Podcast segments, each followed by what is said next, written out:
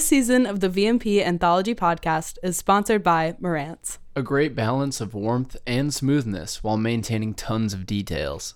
It's basically responsible for playing the soundtrack to my childhood. These are real words spoken by real Marantz fans who are some of the most passionate audio lovers in the world. When you spin vinyl on a Marantz turntable connected to a Marantz hi fi system, you'll understand why Marantz is one of the most legendary hi fi companies of all time and why their fans are so passionate about that warm, rich, legendary Marantz sound. Check out all the latest Marantz gear at marantz.com. That's M A R A N T Z.com. Or see what their fans have to say at hashtag Why.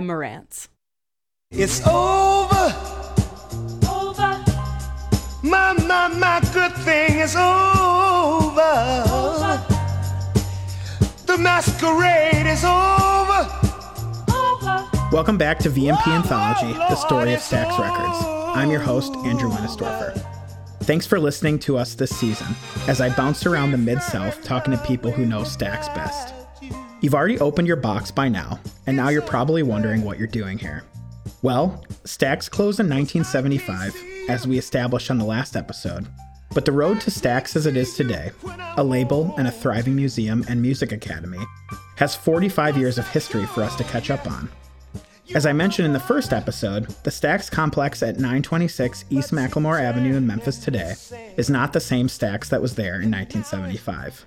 It took a lot of work, mainly by a Stax writer and office worker named Deanie Parker, to deliver what I think is the best music museum on earth the Stax Museum of American Soul Music.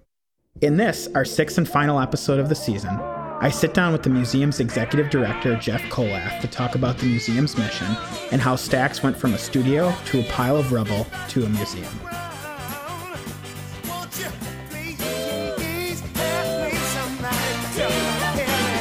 When I was younger, so much younger. So, like, how did you end up at Stax? the old fa- I mean the old fashioned way. You applied for it? for the job. Um, no, I mean I my background's in um, I wrote my master's thesis on soul music in Indianapolis Okay. and worked in then had a degree in public history and worked in museums, but always sort of work I mean worked music into programming and exhibitions and such and that really started um, at the Veterans Museum when we were doing uh, we did a we did the first major exhibit about Vietnam that the museum had ever done, and we had had had interviewed some new some new new veterans, some veterans that we hadn't spoken to before, took in some new collections. But what we saw was we had this bit we saw that we still had all these divides, especially in a city like Madison, you know, and between the anti-war protesters and the veterans and the anti-war veterans and the guys that thought we should have never left and so on. And so what we kind of discovered along with Doug Bradley and Craig Werner, you know, and the, and the work that they did with Vietnam veterans is like music is this bridge that we can music is something we can use to bridge the gap. And so we started doing these music programs and all of a sudden we would start we had you know a number of vietnam veterans and it was like okay this they're, they're talking now.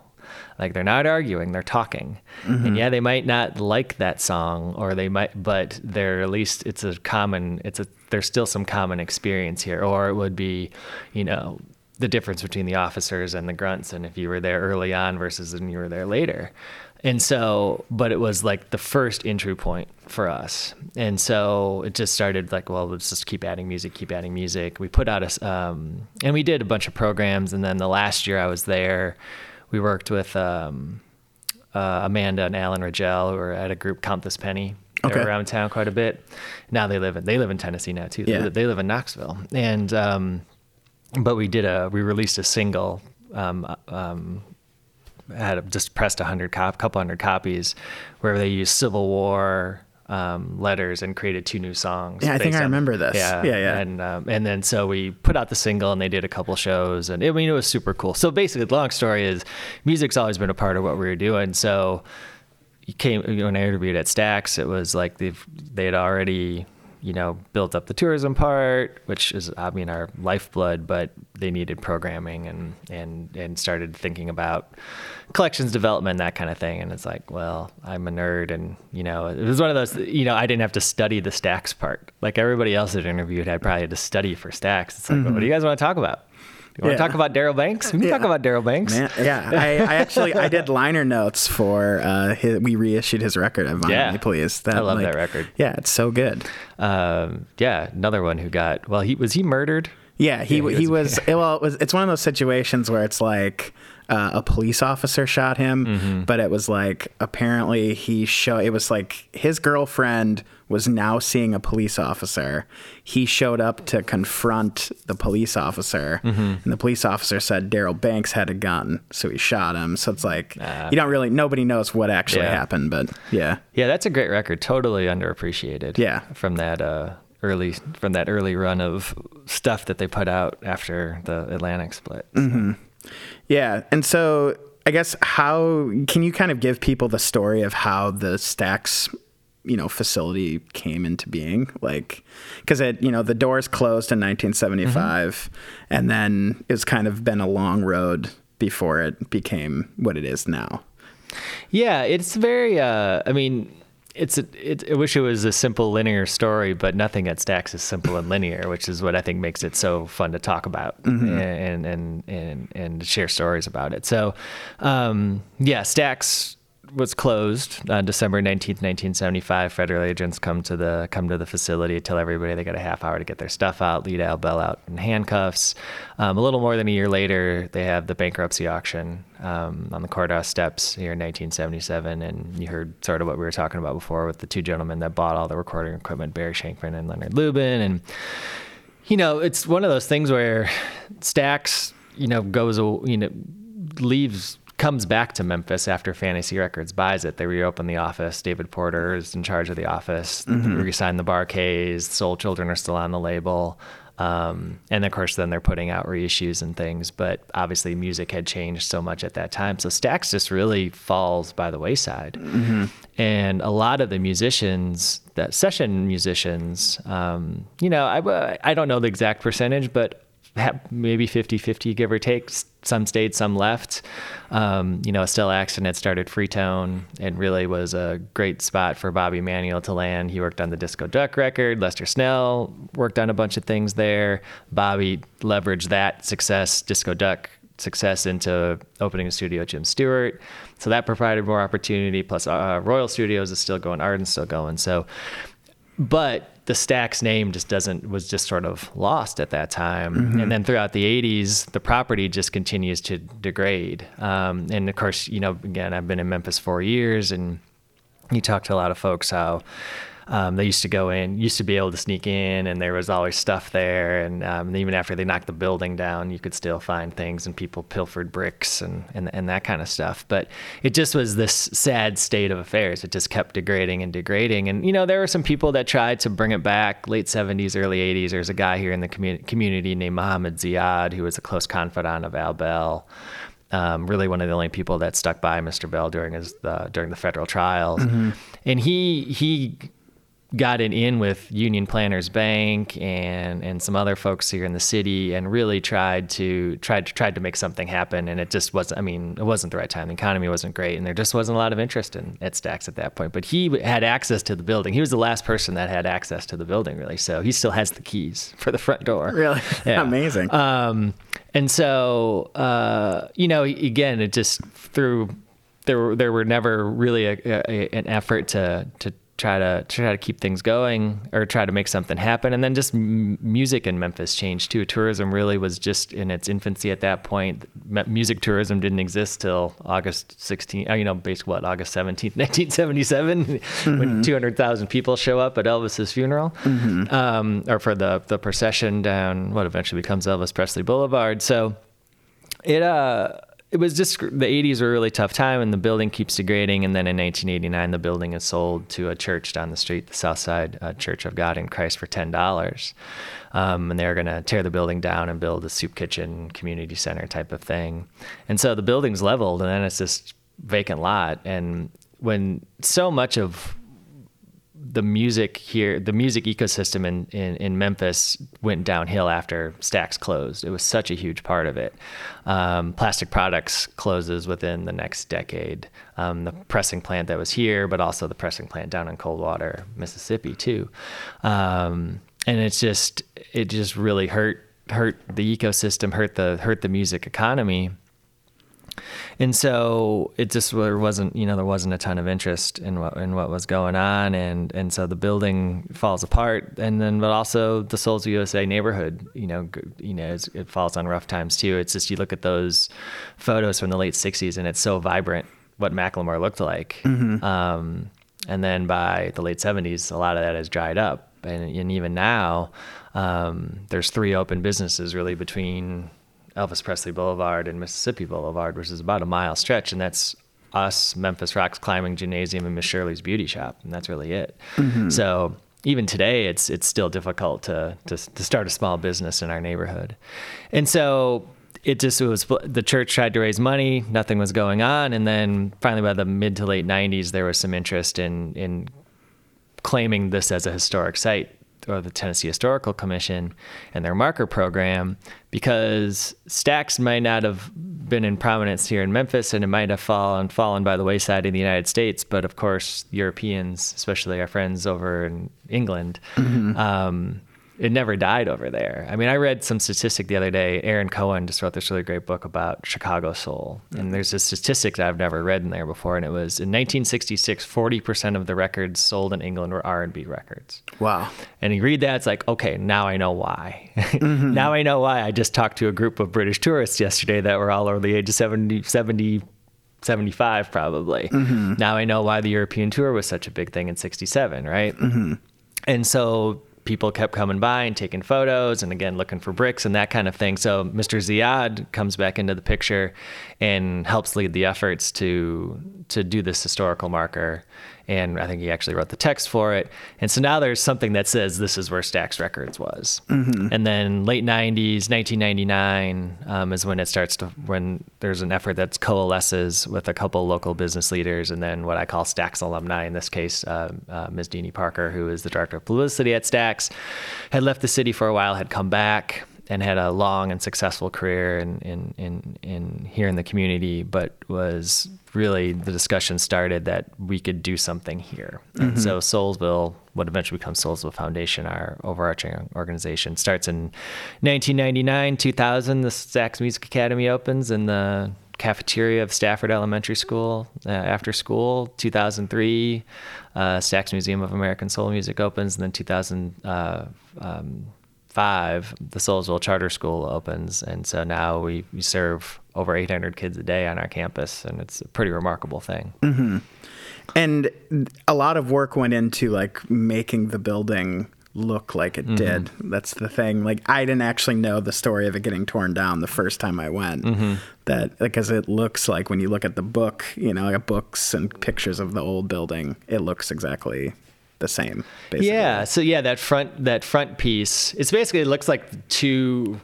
It sort of has the the the the early and the late. So the marquee is obviously the the big thing that that that has been recreated. Mm-hmm. The only piece of the original building that still exists is the white tile work that's on the front that says Stax Record Company. Okay.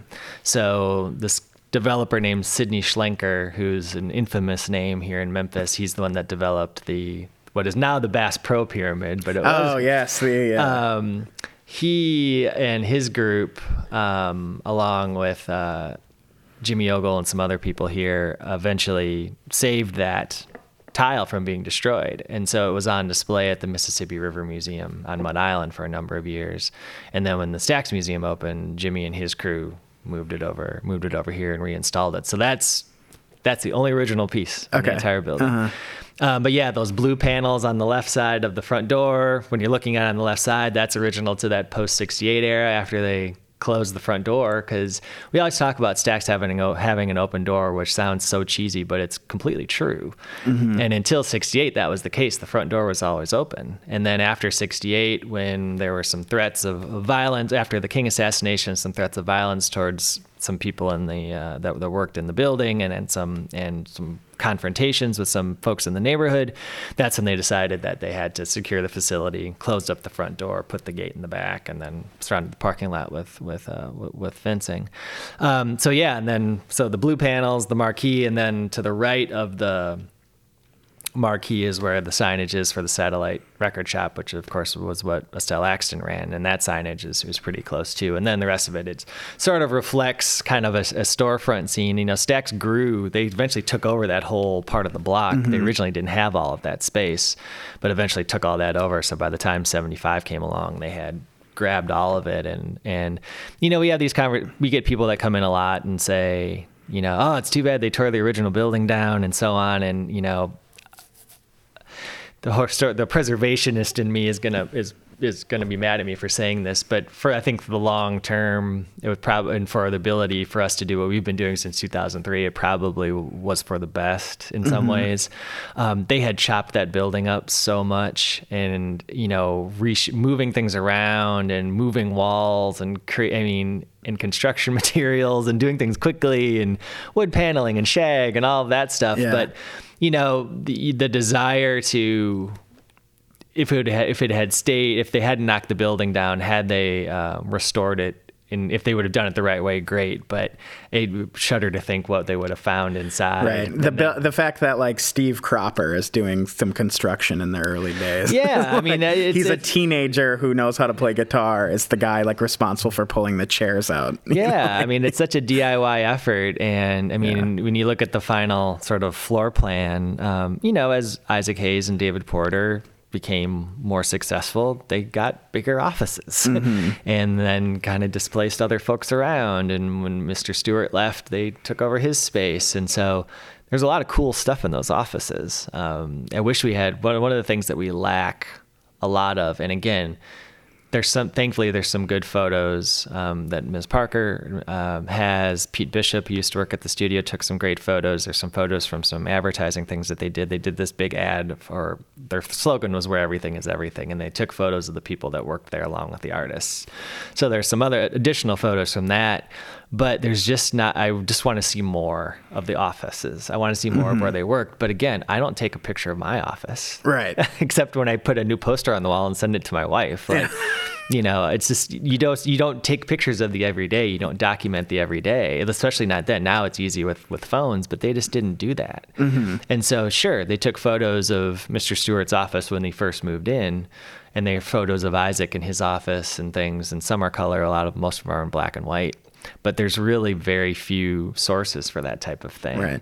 Um, and that's really the case with a lot of studios in here, which is why the space we're in here here in Onyx is awesome because they have restored it, you know, back and um, you know, I think that that would be one of the things that uh, you know everybody asks like what are the things you wish you, you had you know for the collection and it's just more more documentation of the space there's only as far as i know I've only seen three photographs of the record shop Okay.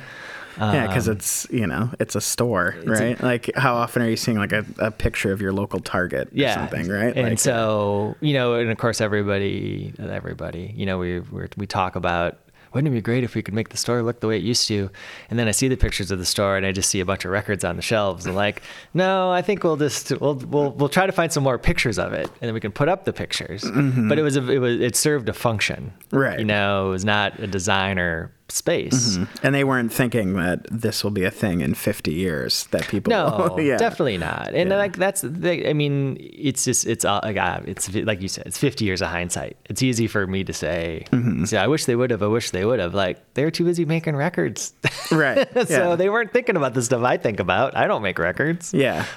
Yeah, and you mentioned earlier that you guys had a you found a speaker that they literally cut instead of like doing the the actual taking the time to wire. Yeah. They just cut the end and taped it. Yeah, and then so there's just you know there's They were too busy. There's they're too busy. Like Yeah. it's just they're in a session. You know the clock's running probably.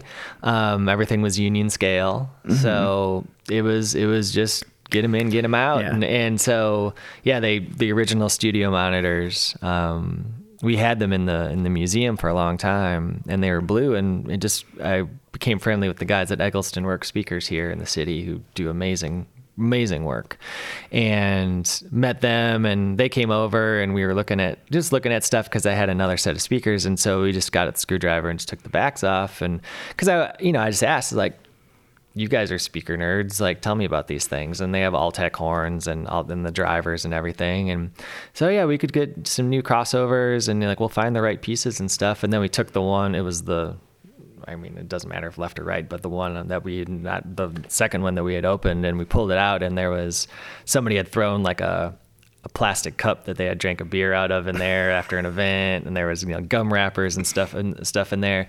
But we pulled the back off and yeah, all this wiring comes out and it's just all this jumble of wires and yeah, you can see where they had cut the wires instead of I mean, it literally was just like unscrew, rescrew, it's a Uh-huh. pull Yeah. thing out and Too then busy. throw a new one in there, Yeah. throw a new one in there. So yeah, I mean they it's a we talk about this when we give tours, and this is one of the things I love about Stax and especially those early days so much was, you know, this like again we were just talking to, to these guys, Brad and Jason about the the purpose built nature of this place. Stax is the least purpose built studio that it maybe ever exists, but they turned it into something. I mean, it was total. We we call it a happy accident in a lot of mm-hmm. ways. Like they just they went into the space, they pulled out the seats, they had this big room, they had this sloped floor, and they're like, okay, well, we need to make it smaller, so let's divide it in half. So they use, you know, ceiling tile basically that they buy at the hardware store, four by eight sheets of plywood. Ms. Axton makes some burlap curtains to divide the space, create this amazing bass trap. They have the slope of the floor and i haven't taken physics since 11th grade. Um, but there's something about you know when you have two non-parallel surfaces the sound is not going to bounce will not does not bounce around as much and and, and you can capture it a little bit more and so we always say well mr stewart didn't want to spend the money to level off the floor. Well that's partially true but also is they figured it out. Like mm-hmm. and it's all trial and error. It's diy and it's all young people that mm-hmm. doing this stuff. It's just amazing. I mean mr stewart was in his was third around 30 when he was doing this. Of course steve and duck and don nix and packy and all those i mean they were kids. They were 17 18 19 years old. And then once Booker and David Porter and, and those guys, you know, start coming into the studio too. Um, it's just figuring out like, where do we put the mics? where, where should we put our stuff?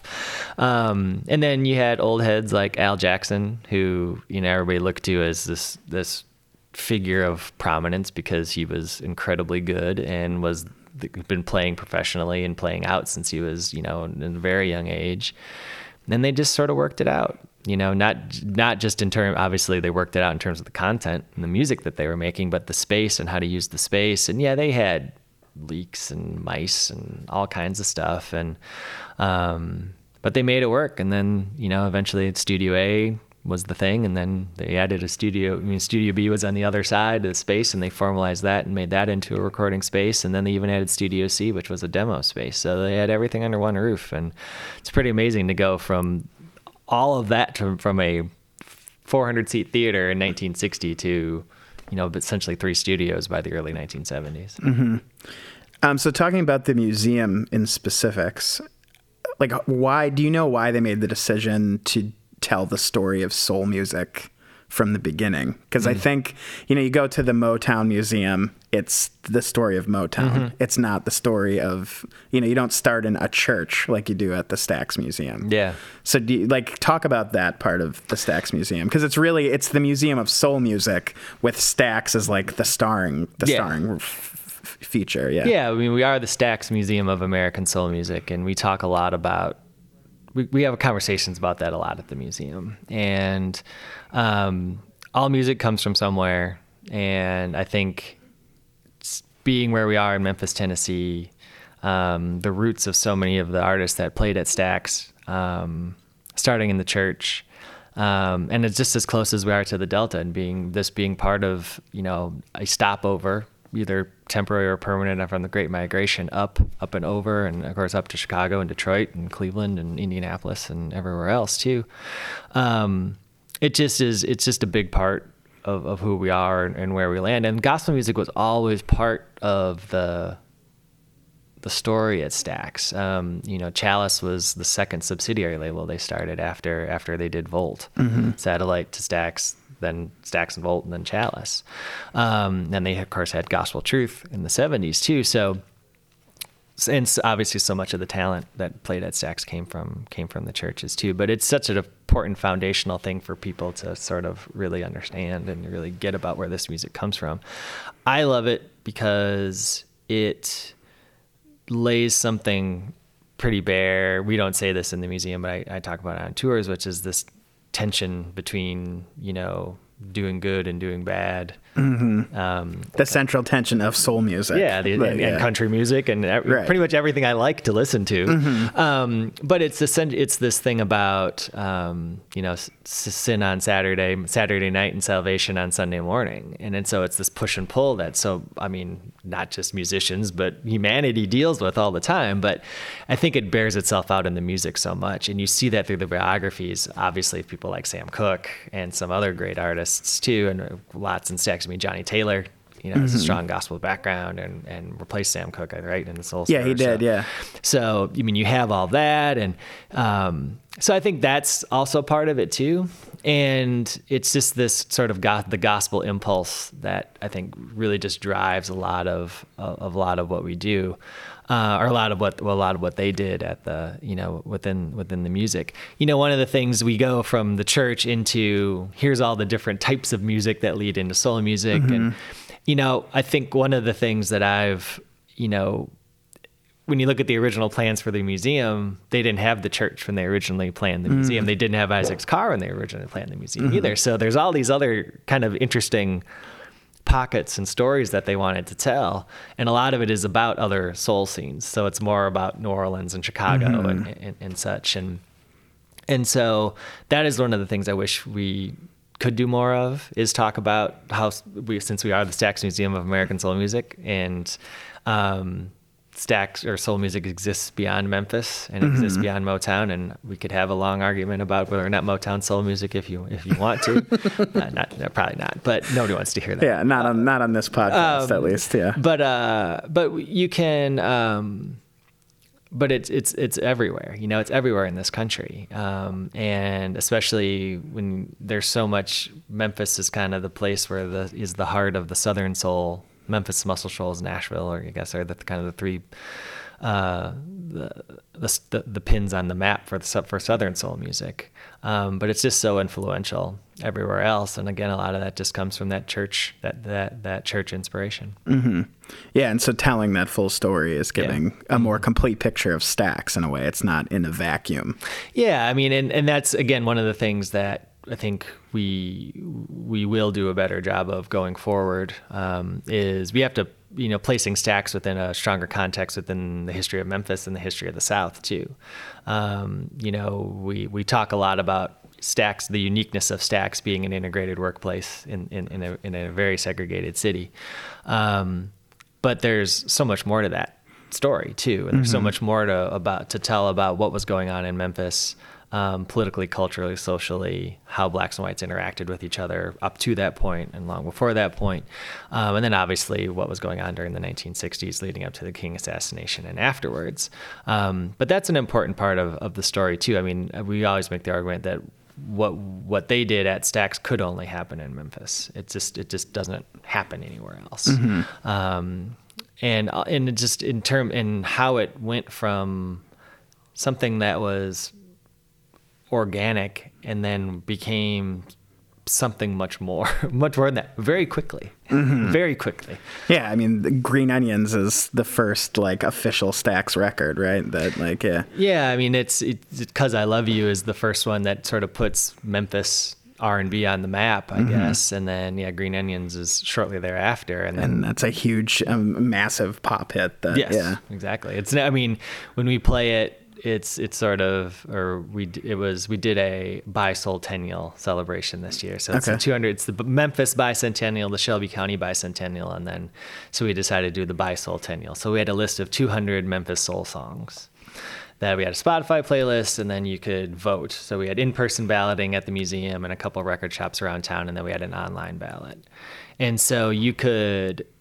Green Onions was the leader on day one, and on day forty, whatever. I think we had a forty-five day, and on day forty-five, like it just it ran it ran the table. Like it never Really? really questioned that it was gonna that it was gonna win, and it's such a ubiquitous song, even if you don't know the title of it. Mm-hmm. Um, Booker T was on Jimmy Fallon last night, and they were talking about green onions, and the and the Roots played it, and people say Jimmy said, "Have you heard green onions?" And like four people clapped, and then they started playing it, and they're like, "Oh yeah, we all know Yeah. that song." Like it's never going to leave our consciousness, and that's amazing. Right. Yeah. And I actually was in my Airbnb last night and turned on TV and there was Forrest Gump. And it's in, it's in, I mean, it's in Forrest Gump. And I was just like, yeah, you know, that, yeah. and it's uh and i think it's it's a testament obviously to their talent and to their and, and to the skill that they had. But again it does come back to to me this whole story always just comes back to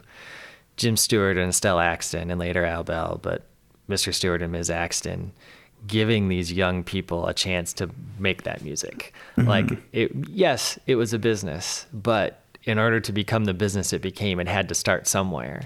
And so it's giving these young people a chance. It's giving them an opportunity to figure this stuff out without having without somebody looking over their shoulder, without somebody throwing charts at them and saying, "Here, play this." Mm-hmm. It's like, "Hey, we got an A side. What do you want to do for a B side?" Well, I was doing this thing on the piano and so on and so forth, and then Steve adds a lick, and then mm-hmm. Al comes in, and Louis comes in, and then you got you got a song, you got a classic, and that's the story that's the story to me that I think is is so powerful is that young people could come to Stax, could work at Stax. If they could play, they could play. If they couldn't play, but they could contribute something else, they were given the opportunity to contribute something else, whether it be working in the gift shop, working for the working in the mailroom, learning how to work behind the scenes, whatever it was, getting paid to do it mm-hmm. And giving getting those opportunities and then using sort of that organic workforce that was around them in the Soulsville USA neighborhood to, mm-hmm. to do that. It's just it's it's unprecedented. Yeah. And what happens to Stax if they don't move to that specific neighborhood? We're not like, we're not sitting here. yeah, I know, right? Like, yeah, because the fact that you know, you, you know, Booker T grew up around the corner, and you know, that Well, it's it's it's access, you know. It's mm-hmm. it's. I think that's what's so, you know, communicating the Stax story to young people is a difficult thing. It's going to be. It's like you know, we all talk about that in Memphis a lot. This idea between Memphis as a, a music city of the past and a music city of the present. Like this, the, I mean, there's not tension, but it's sort of like, what do you push? Well, obviously. When you got Elvis and you got Sun and you got Stax, you're going to push those three things. It's a pretty strong three, right. yeah. there aren't many cities on Earth that Um, No, can touch no, that. no. Really, yeah. And but there's all these amazing young artists here in the city now that have used all that stuff as building blocks to create their own art. And so we talk a lot about that and what's going to sustain. And so for young people, you know, the music that they're listening to, pop music and stuff, is so a lot of it is so far removed from Stax. It used to mm-hmm. be ten years ago you could rely on samples, Right. And say, you know, here's a sample. Well, now it's creation of new beats, mm-hmm. which has become an art form unto itself.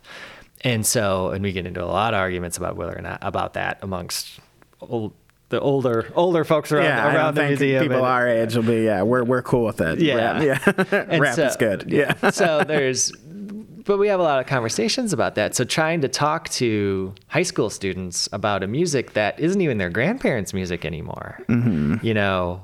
And so, how do you? What are the ways that you can do it? Well, you got to tell a story. You got to tell a story about people. Everybody's people. If you can tell a story about a teenage kid that grew up in this neighborhood, that walked around the corner, walked in the front door, and was given a chance to do something, that might be the spark that they need to take a chance, to take a risk, to seek out an opportunity like that. And obviously, we pro- can provide that opportunity at the Stax Music Academy with our mm-hmm. after school program, and then at the charter school with the academic program there. So, that to me is what our our hook is going to be going forward. And, and so we're so blessed to have this other these other parts of our organization to tell that part of the story, um, and to c- continue that story and to keep it rolling. So we can always make it relevant through that, and so we don't always have to rely on the fact that once sadly all of our artists are are, are gone.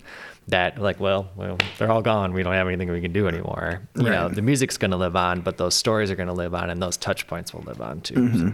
Yeah, and you want to talk a little bit more about the the academy, like how closely it seems like it's a you know a joint organization, and you guys are you're really working together. Yeah, I mean, the, the, you know, Deanie Parker, you know, being one of our founders and, and, and the and the folks that she worked with, you know, decided obviously building a museum from scratch is a daunting project. And so it was going to take some time, but they knew that they could start with something immediately and make a difference. And so it was with the Music Academy and providing after school music instruction for for young people, one that didn't have access to that type of music instruction, but two, just providing after school activities too. Um, you know, we talk about one of the big, biggest issues we face is transportation, is the A to B. Um, and so it really pre- precludes not just young people, people of all ages from getting to work, seeking out opportunities, volunteerism, whatever that might be. So they started it in this cafeteria at the school down the street from what eventually became the museum and then it grew into its own thing. So i mean they've they they use the Stax catalog and the Stax story as its foundation. I mean that's they do Stax 101 you know and and they have access to you know they have a great the new executive director there pat mitchell worley. She's not that new. She's been around for more than a year now but um Pat's worked in the music industry here in Memphis for a long time, and so and she and her staff have great connections in the city. So plus the historical connections too. So the young people get a lot of exposure to to people that are that yes they made music, but they're also making music. Mm-hmm. And the program has evolved too. You know, it's yes it's still the rhythm section, so they still do R&B music, they still do soul music, but and they still do jazz and they still have vocal. Uh, still have the Street Corner Harmonies, which is their vocal choir. But now they have a beats program. Now they have a spoken word program, and now they have a production program. So when we work with them at the museum, and you know, obviously we were we were, we are under the same umbrella and we work together, but we still do sep- we do separate programming and, and so on. But you know, when we work with them, their their their young people are running the show at a variety of different levels now, which is which is great. Be- and Before it was just performance, but now it's performance plus all of these other things. And so, really sh- teaching, showing these students and teaching these, these students sort of the front to back exposure to the music business is really is really great. Um, I mean, they're they're they're they're our strongest messenger. They're the best marketing we could ever have. Um, you know, here in Memphis, they play every year at Levitt Shell at, in Overton Park at the band shell uh, for their summer finale, and you know they played to 3,500 people, um, who a lot of folks have not. I mean, again, it's that thing you fall into where you live in the city and you've got these, you've got Graceland Sun and Stax, and well, you don't go because you live here. You know, you just don't think unless you take your cousin to town or your Right. cousins in town, so you bring them. But, um, but that's incredible exposure because it it does, you know, these young people playing this music incredibly well um, turns on new people all the time and and being able to go and work with artists like Justin Timberlake, which they did recently, and and work with some of the artists they have in the past and play all over the world, and then that sort of thing is really just incredible exposure. And that's the other thing that's going to always keep us relevant too. Um, Is when you when you have the young people that are playing playing it, playing it actively and being actively involved with it is different than passively passively Sure. listening. You know, when you have to seek it out. But this is, these are young people that are actually doing it and they're taking it places and sharing it with people. It's a pretty powerful story. And I think one of the best things that we're, we're really doing now is um, providing more opportunities for the, the young people to write, produce, record, and perform original music too.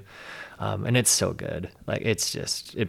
The the five songs that they did with Justin worked on with Justin Timberlake and his crew back in um, back in the summertime were just they just blew me blew me away. I mean, and so like let's put this record out. Let's you know let's do it now. Um, and uh, so I think the future is pretty bright, and I think it can only ha- it only help us too. I mean, I think it's the it's the it's just all of these things put together. I think will keep this music relevant and and keep our lights on too.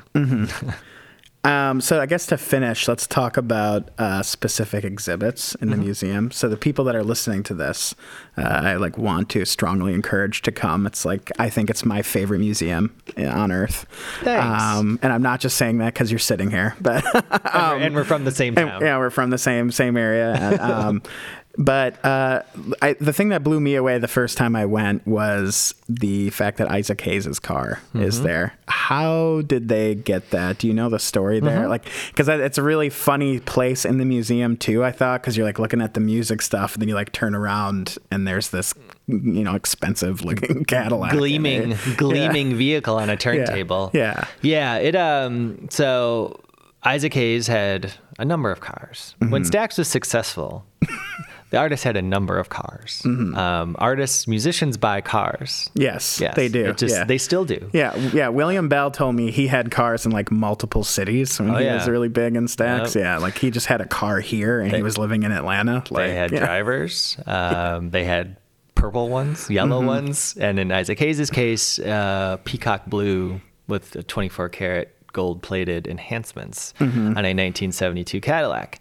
And so, you know, the way we present it is this is this is what you get when you get it when you win an Oscar, kids, um, which is partially true, mostly Mm-hmm. true. But he um, won the Oscar for best original song for theme from Shaft obviously first uh, black artist to win win a music Oscar, and um, renegotiate his contract with Stax after that, and this was part of the contract. So it was twenty what, twenty eight six thousand dollars, twenty eight thousand dollars, right around there.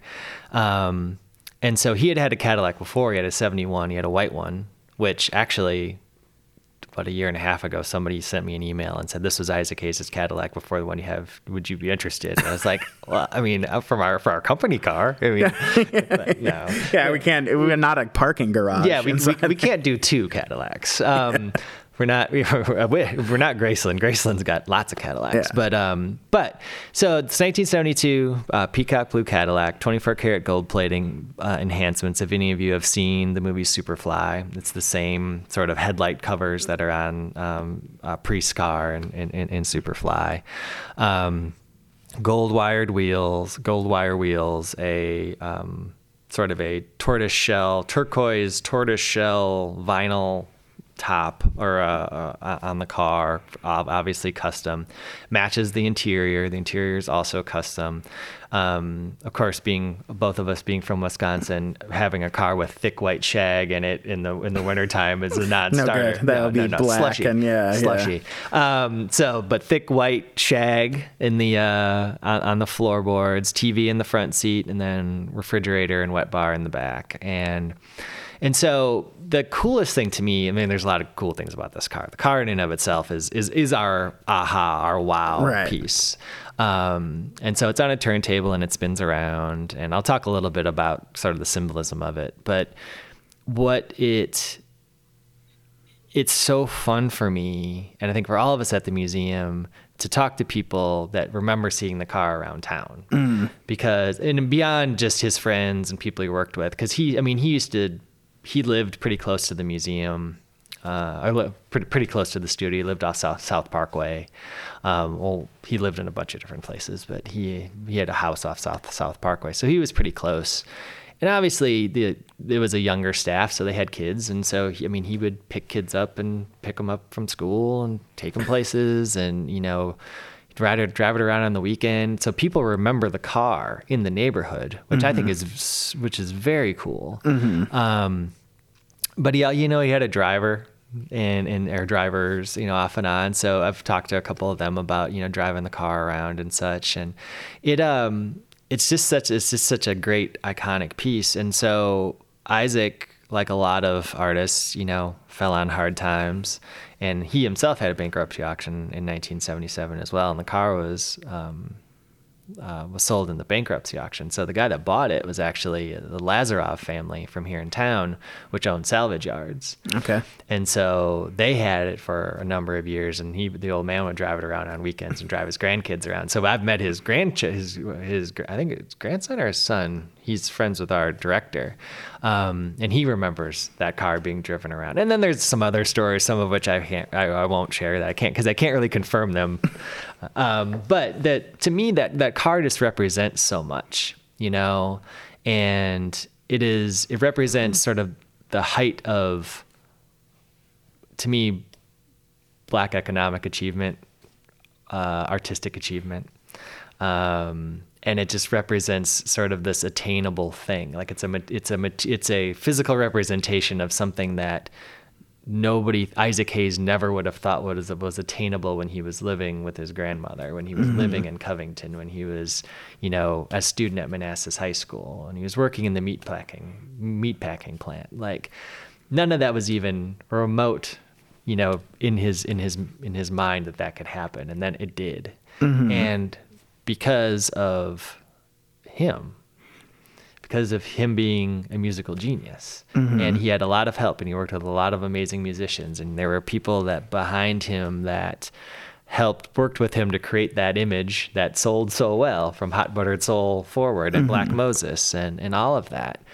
But at the center of it though is somebody that understand understood music in a way that is incredibly rare. And I think it's a it's a tribute to to me he's just he, he touched he touches all these different points in like Memphis music. You know, he's he's went to Manassas High School, and so he has exposure to these incredible student band programs and these amazing band teachers that you know were, were incredible players themselves, but taught people like Charles Lloyd and Harold Mabern um, at Manassas High School, and these great musicians that came out of Booker T. Washington, like the Bar-Kays and David Porter and and and uh, um, some of these other folks. Um, and then you've got Isaac who sort of comes in and then he starts playing with Floyd Newman and, and playing over in West Memphis and comes in as Stax as the backup keyboard player when Booker goes to college. Mm-hmm. And then just again, it's the opportunity thing. It's like he's in the door and mm-hmm. he's in the door. And so he can like, oh, you're here to play organ, here to play, play piano. And then like, well, here you can write songs. Well, you should maybe work with this guy, and this guy's David Porter. And then you know the rest is history. But his ability to hear music, his ability to um, to compose, to arrange, to feel, to understand an audience, to communicate is just par- unparalleled in my mind. So that car represent to me represents all of that too. And so it is it is sort of this success piece. But then I don't want to bring everybody down, but then it also is sort of like this. It's like to me that's the peak, and it is sort of the peak of the museum too. It's like it's the it's the shiny thing, and then after that, you know, you kind of go down a hallway and around a corner, and then you're kind of out and you're in the gift shop. Mm-hmm. But it does represent sort of that highest height, and it's you know it's not to me it's not ironic that it's a 1972 Cadillac. And 1972 is you could argue the the last great year in, in Stax's history, culminating in the Wattstax Festival. So there's a, there's a lot there, I think, um, and really a lot of this, I will be honest, didn't really cross my mind until we did some. We've been doing some planning work, and we were in a session in in, in June with some folks, um, staff members, and some outside folks, and the con- we were talking about the car, and of course everybody loves the car. We are talking about ways we could display it and things we want to do, and then just somebody made some passing comment and I was driving home and like pretty much everything I just said you just sort of hit like washed over me. I was mm-hmm. like, oh my God, I've never thought about this car in this way before.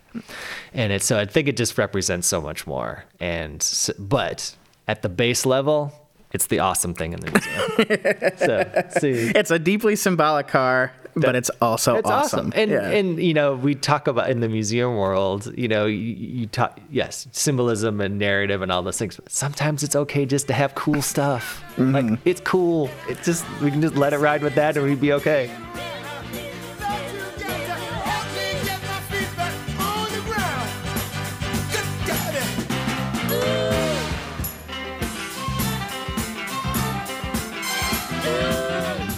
And that's it for this season of VMP Anthology.